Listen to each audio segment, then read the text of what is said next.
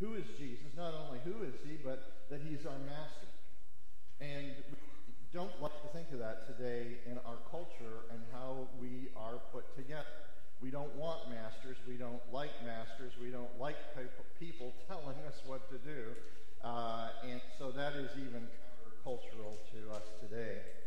And so we want to bring you to a place where you can put your commitment in, your faith in, your bedrock trust and belief who Jesus is, and that you'd have a personal faith in him. Not just a family faith, not just a church faith, but a faith that goes beyond just this is where I go what I do on Sunday, but it it permeates you right to the very source of who you are. I used to have uh, I used to have pigs, Arlen, and and pigs. I don't know if you've ever been around ever been around pigs very much. If you were, you would know because the smell goes with you. If you go to the pig barn and you come back to the house, you could even wash in soap and water and, and there is something, it used to be people in our church when I was about your age growing up, and they were pig farmers, and I would sit with the boys on Sunday morning, and you could still smell the pigs. I mean, it was, it was permeant. Jesus, Jesus is, the desire is would permeate your life, that people would know that you have been with him, around him that you have been changed by him. And so when we talk about committing to the master, making him the master, the ruler of your life. Oh, was Nathan, you had some song. I'd never heard that song like Jesus said it, I believe it. And what's the end of that? That settles it for me. Really, that kind of mindset, if God says it, I am not questioning this.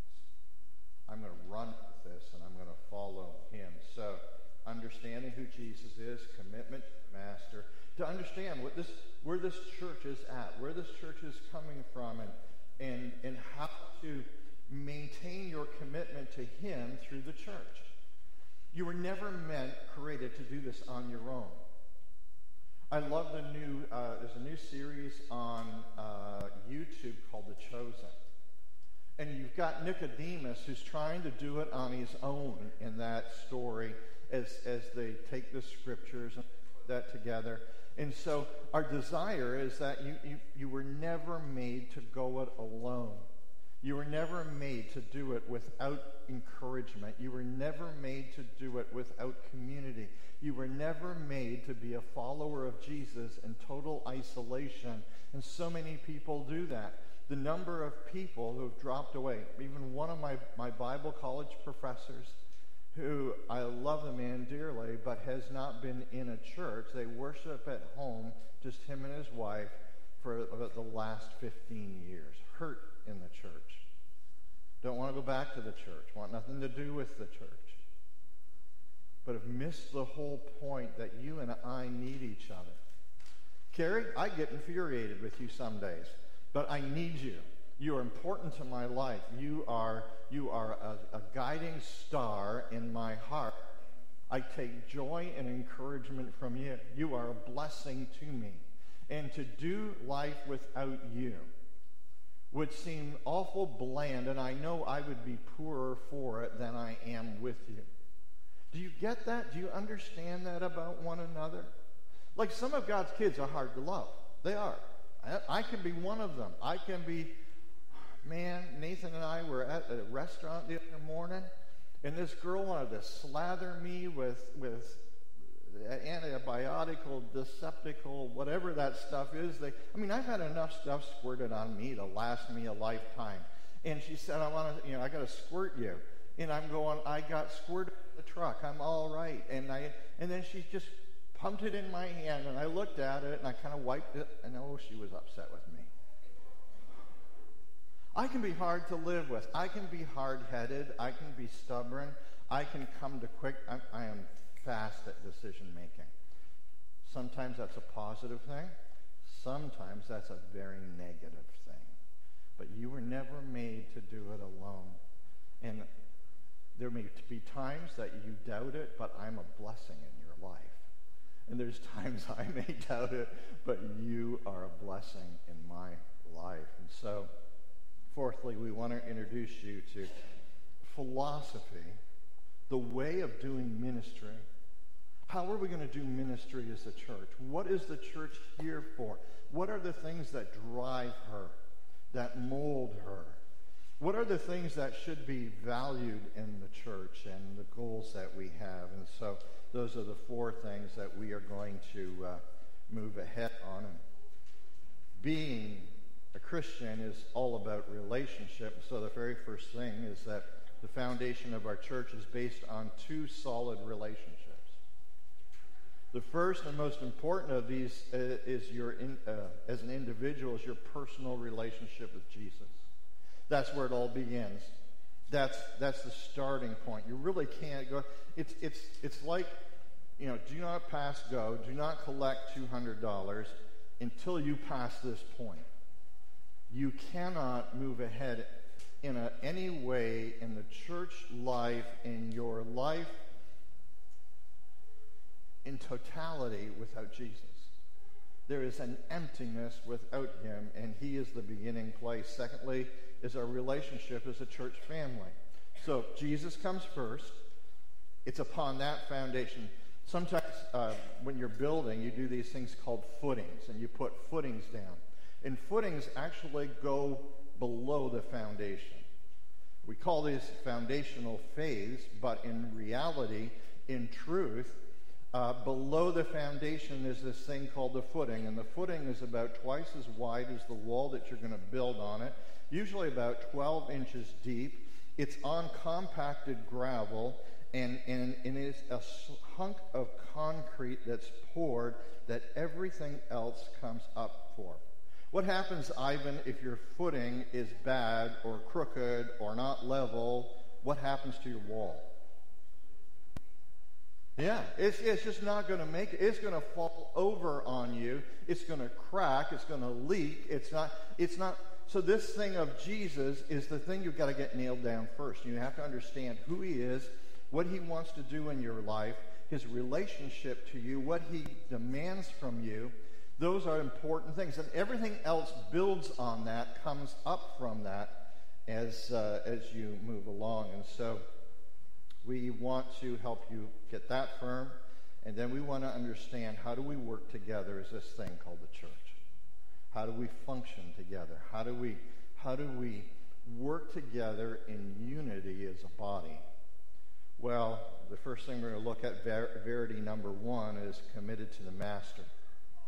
And uh, this is how to establish a personal relationship with Jesus, the master scripture in 1 Corinthians 3 uh, 11.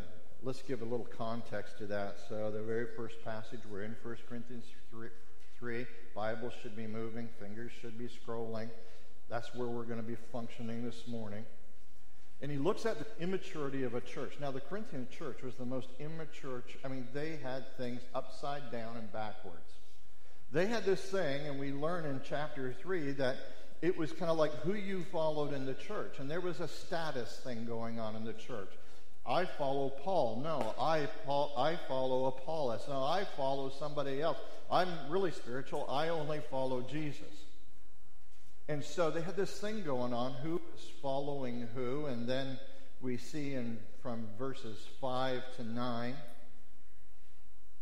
And Paul kind of goes like, well, who's, Paul, who's Apollos? I mean, in the big scheme of things, who is Apollos? And what is Paul? Servants whom you believe. Even as the Lord gave opportunity to each one, I planted, Apollos watered, and God was causing the growth. Mark was like banging that nail a few weeks ago. did an amazing job on that, Mark. 1 Corinthians 11. Everybody in the church has a place and, a and a skill and gifting that God has given you. And what He's called our church to do, the gifts are here or will show up shortly to do what He's calling us to do in ministry. And uh, so they were going on about Paul, Apollos. Paul makes it clear God is the one who causes the growth, verse 8. Now, he who plants and he who waters are one. There's one purpose. I'm not trying to accomplish something watering that the planter didn't want to see happen. See how that folds together? And, um, and uh, he says, We receive our reward according to his labor, for we are God's fellow workers. You are God's field, agriculture, what he's planting, and then he shifts the metaphor on you. God's building. And he takes off in this building metaphor. He says it's according to the grace of God, which was given to me like a wise master builder. I laid a foundation. Paul says, everything I've taught you, everything I want from you, have given to you, is built on a foundation. What's that foundation? And another is building on it, but each man must be careful how he builds on it, or the wall will crack, or fall, or go over. For, because no man can lay a foundation other than the one which is laid. There's only one foundation to build your life on. There's only one truth to build your life on, one person, which is Jesus Christ. Jesus is the foundation. I speak to people all the time whose lives are falling apart, whose lives are in disarray. And you follow it back, and it's either they have never laid a foundation of life with Jesus, or they started on the right footing but started to build a crooked wall. A wall that did not line up with how God described to build the wall of their life. I remember being your guys' ages and beginning to take, I mean, laying block is, I mean, you think you can correct it. You're a little bit out today, and I'll just put more dope on this side, and I'll put another block here, and I'll straighten it up. Before you know it, you're so out of whack, you can never straighten it, or it feels like you can never straighten it up again. Now, we put a new window in yesterday, and I was a 16th out on the sill. That's the bottom board that you put the window on. And my son's going like, it's just not lining up. There's something in the trim work here. And it's like, ah, Dad, you were out a 16th of an inch down here. I never thought that would affect the trimming, Mark. A 16th, like you look at that over two for 36 inches and you go, a 16th of an inch. Like who's going to notice a 16th of an inch? Just like we think in our lives. Who's that sin that I did? That that outburst of temper that I had, that little thing that you don't think is going to affect you at all comes back and bites you in the new you know where. And you go, how did that happen? How did that take place? I never thought that I would be where I am. Do you know how many times I have heard that in my office? If you'd have said to me 10 years ago, that I would be sitting in your office with what's happening in my life right now, I would never have believed. I have a really good friend, and uh, we used to go fishing uh, every October, Thanksgiving weekend. And I actually have two friends. He's 10 years older. I have a friend five years older, and then myself. 42 inch pike. This boy caught a beautiful fish this week, 24 inch walleye. Did Dad clean it well? Did he get the Y bone out so you didn't choke on it? Oh, okay. You didn't keep it. No, it's too big. The government, we love them. But anyway, 42 inch pike like this. thing just. I thought I had a log until he got his eye up. He saw, think he blinked at me or winked at me or something, and all of a sudden he took off. And uh, remember on the way back in the car, our friend of ours had left his wife and got himself a girlfriend and done some really stupid things. And I remember my friend saying, I could never. I could never do that to my boys. I could never do that to my wife. I just could never do that. And inside of 10 years, one choice at a time. Little choices, not big choices. He was living with a girl, had left his wife, left his boys.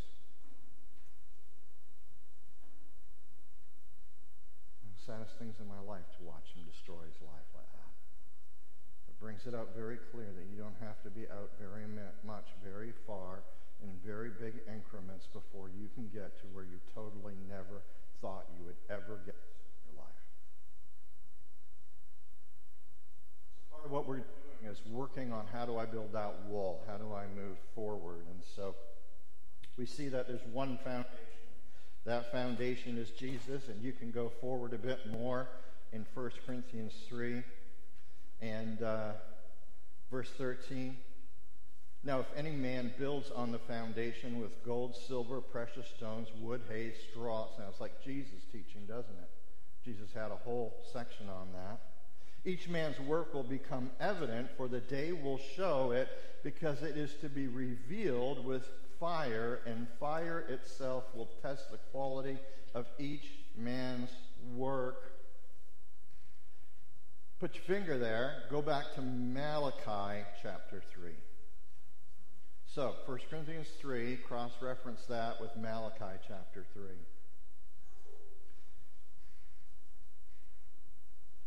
It's one of many passages that talk about God's work as a refining fire. Behold, look, I am going to send my messenger. This is a prophecy of the coming Jesus, the coming Messiah.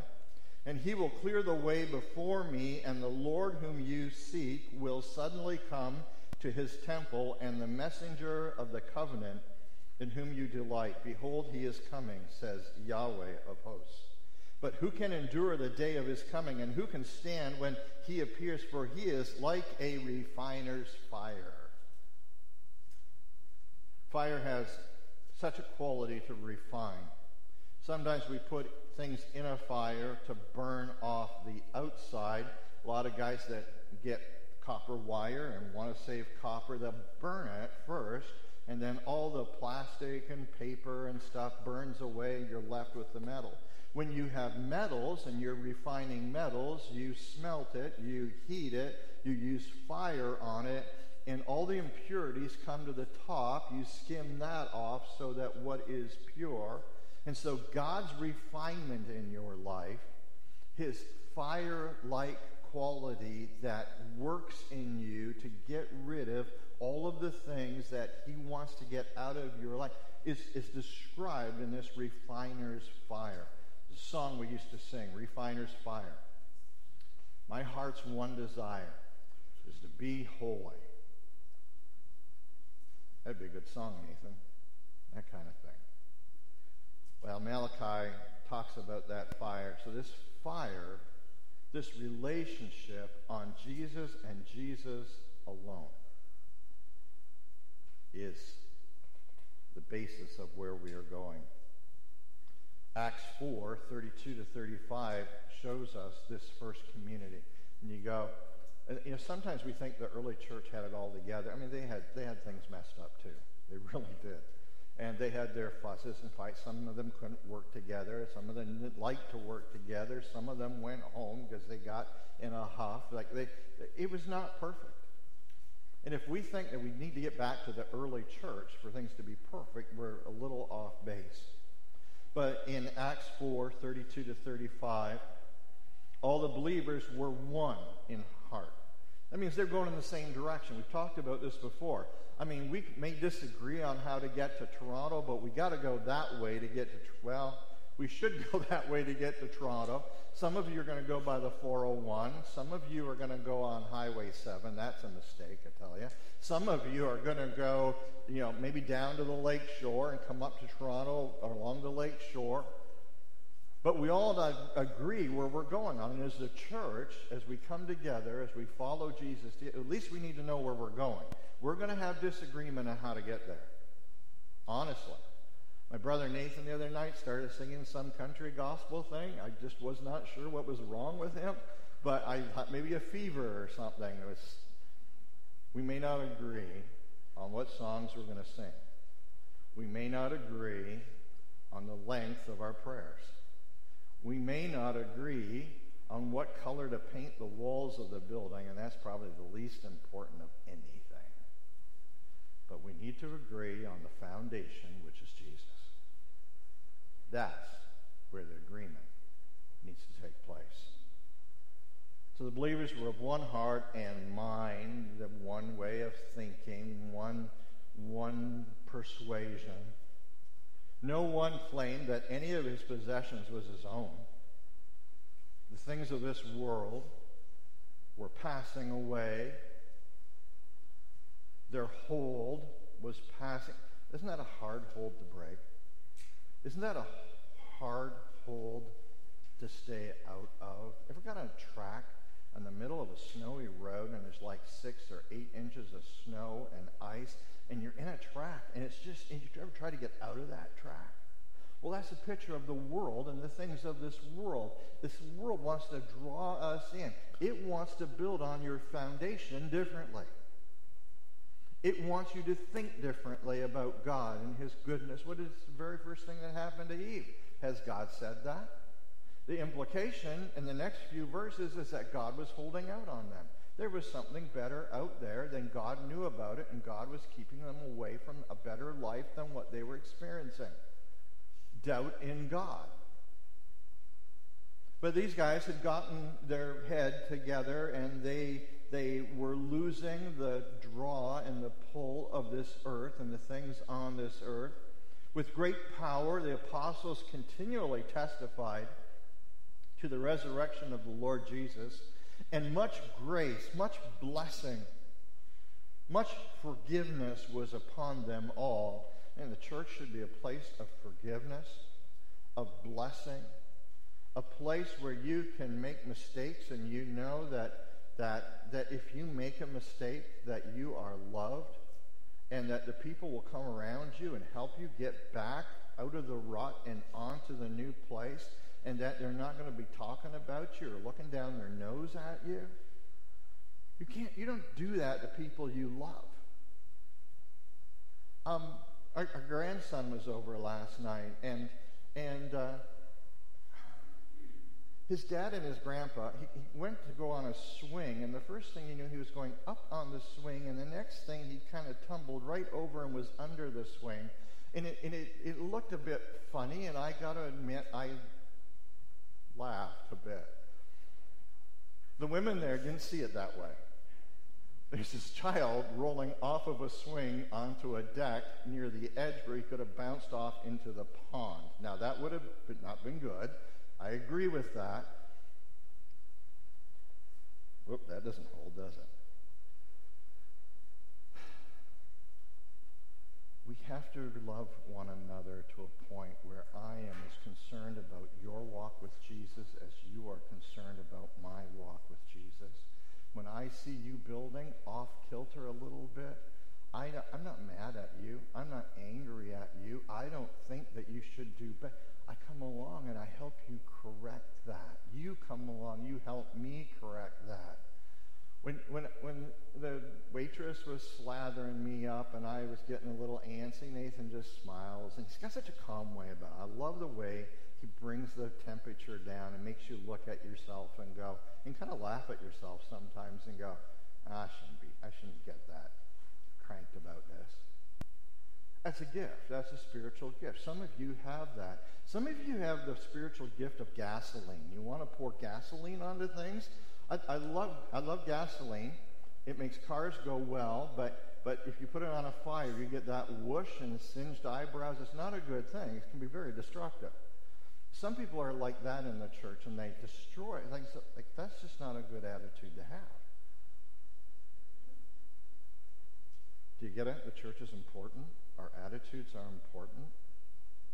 This passage is talking about some amazing things. So, from time to time, those who own lands sold them, or houses, they sold them. And they brought the money to the sa- of the sale and put it at the feet of the apostles. That means they let go of the control of their things. Ever met people like that? They give you stuff and they still want control over it? I, I can be a little bit like that because I can say, I give something to one of my kids and I'll say, here, you can have this, but if you ever get rid of it, it comes back. I mean, if you're going to sell it on eBay, it's coming back here. Have I let control of it? No, not really. I haven't let control of it go. And some of us are like that with God. God wants to do things in our lives. He wants to put some, maybe some boundaries or some limitations. And he says, no, this isn't good for you. This is not helpful for you. And, and yet we want to push those limits. We don't want to give him control where we take the hands off the wheel. I remember teaching our kids how to drive. and you kind of have your hand on the wheel a little bit, and they get their, their first little bit of a feel, and, and there's this hesitancy. Do, do you ever know that there's not a brake on this side of the car? When our kids were driving, I was hitting the brake all the time like as they were, I don't know if that happened to your dad, Terry. I, I can imagine, maybe. But, I mean, you just kind of put your, you don't want to be out of control. And yet, God, one of these paradoxes of faith where I have to put my faith and my trust in Him and let go of the control of my life, let go of the control of the church you know, I've met people like that. They feel that they're needed to protect the church and have control in the church, that somehow that, that, that if they weren't doing their thing, it would all fall apart. I once had a boss said to me, do you know how much you'd be missed around here if you left tomorrow? He says, put your finger in a glass of water, pull it out, see the size of a hole that's left. God does not need you to fix things for him. He needs us to walk in obedience. That's what he needs us to do. Well, these guys distributed as they had needed. I think we've talked before about this. Is this is this a description or a prescription? I think, you know, as I get older, I wonder if there's not a little bit of both in it. I've always said it was describing, not prescribing, but as I read Scripture, I wonder if God is not calling us to walk away from some things. And maybe this is an area that the church needs to revisit. Is our hearts of compassion losing the sense of ownership of our lives and our stuff? I've told you before, I, said, I don't know what this fascination with stuff is. But, but sometimes my wife and Rebecca will go out yard sailing and we get stuff that other people had and figured out that stuff wasn't worth having, and they put it at the side of the road. They convince other people to buy that stuff for like a nickel on the dollar, and then we bring that stuff to our house. It sits a year and a half to two years, and then it's at the end of our driveway being sold again. And we get so enamored with stuff. And we think that the things that we have are so important to us and so needful. And what does Jesus say? Food and clothing. In fact, even to the clothing part or the place you're going to lay your head, trust God because he takes care of sparrows and flowers. And he can take care of you, and he will take care of you.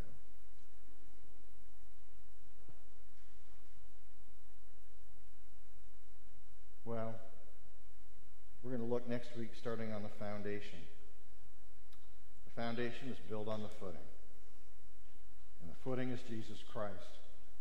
And we're going to look some things about who Jesus is as the master.